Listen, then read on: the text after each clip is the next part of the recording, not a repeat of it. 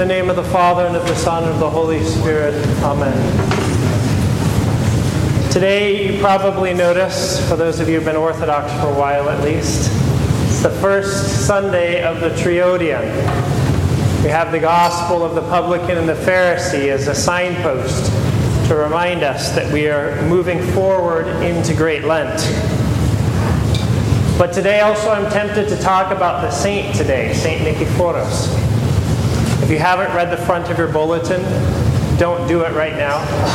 Read it when you get home. Suffice it to say, St. Nicephorus was an example to us of forgiveness. And his counterpart, who was a priest, the priest Sapricios, was a dear friend of his, and they had a great fight between the two of them. Big argument, division. And this was the time of Christian persecution. So, yes, even persecuted Christians fight. And they were fighting against each other, but then Nicephorus had repentance, compunction, and he sought forgiveness with his dear friend. But his friend wouldn't give it. And he sought it even his friend, who was a priest, became uh, one of the, those persecuted. And so he was brought before the governor, was going to be tortured. And so Nicephorus rushed up to him even at that moment and said, Please, please, forgive me. Let this be past us. But his friend wouldn't. And so his friend began to be tortured, and he accepted to sacrifice to the pagan gods. And right at that moment, Nicephorus stood up and professed Christ and was martyred. And it says he received the crown that his friend had thrown away.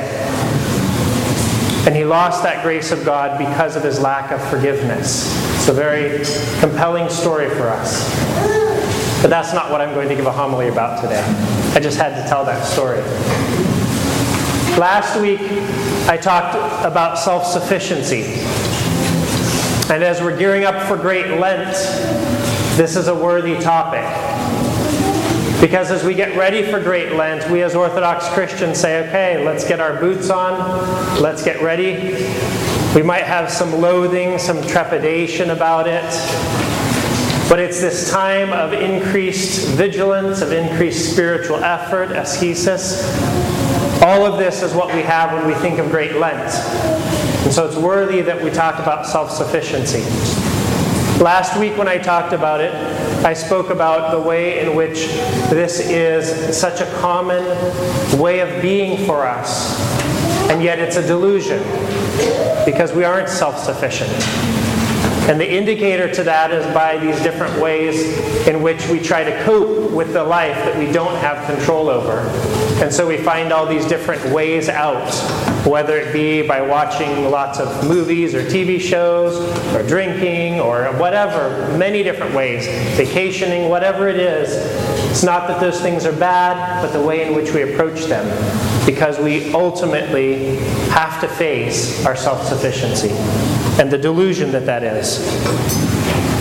So when we look towards the fast, we think of all these things that we need to do, and God tells us we need to do these things through the church. And so we can quickly get into this same path of self sufficiency in our spiritual lives. I need to do all these things. And look, God told me I need to do all these things. But you see, we don't want to move in that direction. We know that this is something that brings about our own isolation. You see, when we look at our spiritual lives, we also have the same way of viewing it, the same way of approaching it, in which we try to do everything ourselves and try to prove to God ourselves. And so we face the great fast and we say, I can do it. Or maybe some of us say, I can't quite do it, it's going to be tough. But still, either way, we tend to rely upon ourselves. We tend to fall back on that same way. So today I wanted to talk a little bit about what we can do to get ourselves out of that delusion of self sufficiency. What can we do? What steps can we take? The very first step is to see it. Unfortunately, we have many times in our lives where we do see it. Sometimes by our own revelation, we realize I'm not able to fix this thing about myself that I keep trying to fix about myself. Sometimes it's revealed to us because God allows things to happen in our lives. Situations where the only thing we can see in front of us is, I can't do it. I don't have control. But in each of these, we can also turn back and sort of double down, buckle up, and say, I just need to try harder. So we can still fall back onto the same path of self sufficiency. So the first step is to see it and to say, No, I can't do this myself. The next is to realize that we don't have control of our lives. And this is a hard one for us. We know it, and yet we don't know it. And then we know it again, and then we don't know it. We keep going back and forth between this because we keep trying to control our lives because not controlling our lives is pretty scary. So we try to control our lives, and then we see once again, I can't control my life. From this, we can begin to sort of break away from this false reality in which we live. When we can see that, in fact, I can't control my life, I can't do the things that I want to do. You're not alone. This is what St. Paul says. The things that I will to do, those I don't do. And the things that I don't will to do, that's what I do. That's familiar to all of us because this is the story of our lives. So, in fact, this journey away from the self sufficiency is a movement into reality. Into reality. Because as we make this move, we begin to see yes, we don't have control, and we can be at peace about that. But the only way that we can be at peace about that is then if we turn to God. And so the most central step in all of this is repentance. Repentance. How is that? How is repentance related to this journey away from self sufficiency? Well, if I thought I was self sufficient and I realize I'm not, that's something to repent. That's something to say, Lord, have mercy. God, forgive me because I keep trying to do it my own way. I keep trying to make my own path and I keep running against walls. But then I get up and I try to do it again. All of this is the language of repentance. You see, and repentance then becomes the central thing in our lives because we have so many ways in which we're trying to control things, to manage things, to make things work out in the way that we want them to. Sometimes all painted up as this is what a good Christian is and should be. And that's true, this is what a good Christian should be, but to recognize I can't do that. I want to do that, but I can't. All of this is repentance. And then finally, what does repentance bring about? What we see in the gospel today humility. Humility comes out of repentance. We can't force ourselves into humility.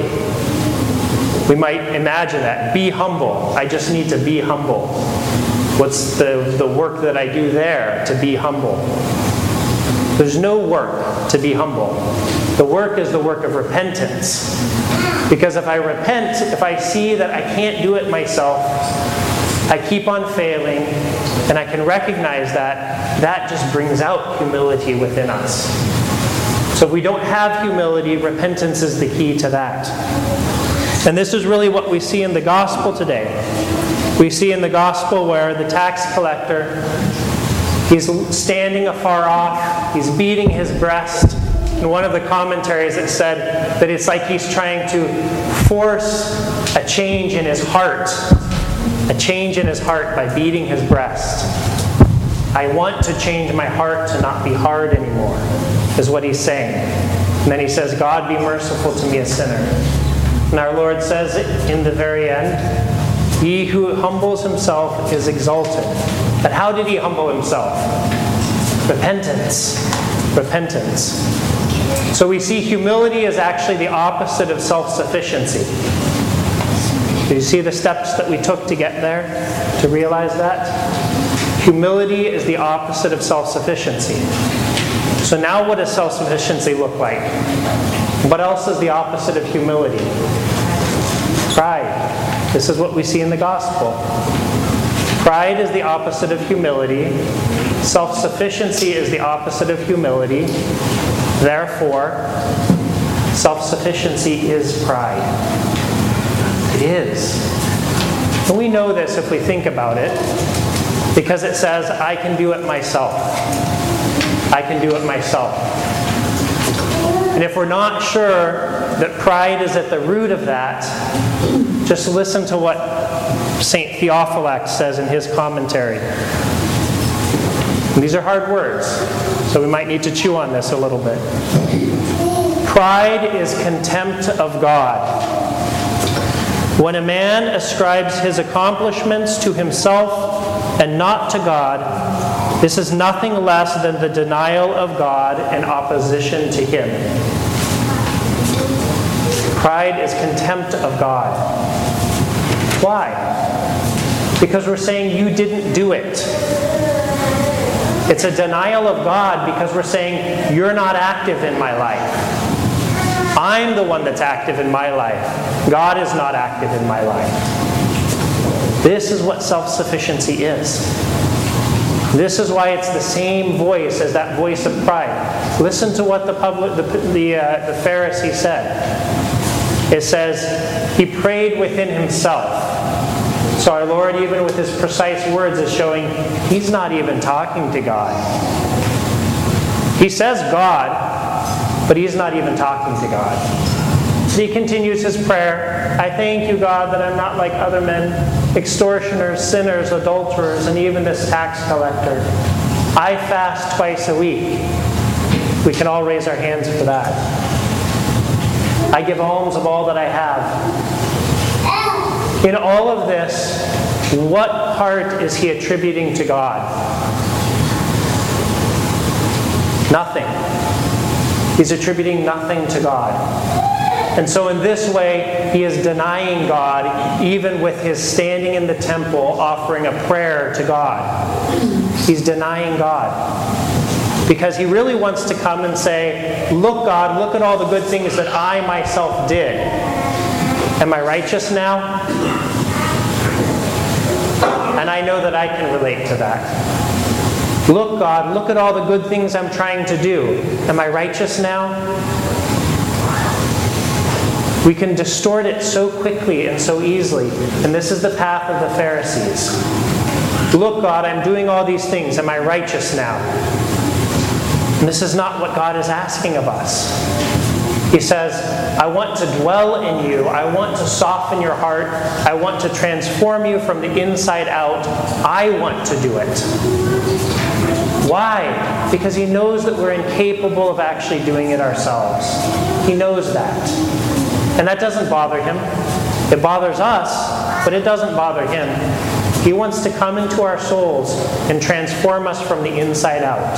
And the Pharisee in the gospel today has given him no opportunity. No opportunity at all. Instead he, said, instead, he said, Look, God, here are my good works. Am I righteous now? But what is he doing? His, the truth of his heart is revealed because he's judging, because he's thinking of himself as great. He's already answered his question. There's a beautiful quote from uh, St. Cyril talking about this gospel, in which he says, It's like the athlete crowning themselves. Imagine an athlete running a race, finishing the race, and then they just jump up onto the podium and grab the trophy themselves. This is what pride does to us. God is the one that will crown us, and He is the one that will do the work in us. Our work is to let Him. So, as we approach Great Lent, it is no accident that the church has given us this gospel so that we can begin this journey away from self sufficiency, away from pride, and into repentance, into true humility. So, may our work this Lent and for the rest of our life be the simple, difficult work of repentance. God be merciful to me, a sinner. Amen.